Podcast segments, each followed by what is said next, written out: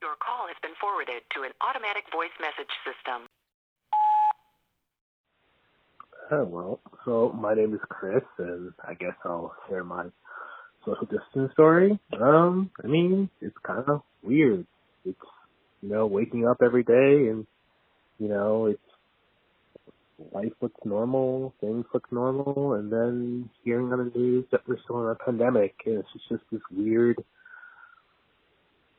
I don't know, it's just kind of like, it's weird. It's, uh, you see all this stuff happen on television and TV movies and whatnot about like, you know, viruses and, and global pandemics and it's just feels like a regular day you know, it's, it's some days I'm panicking and some, you know, and other days I just,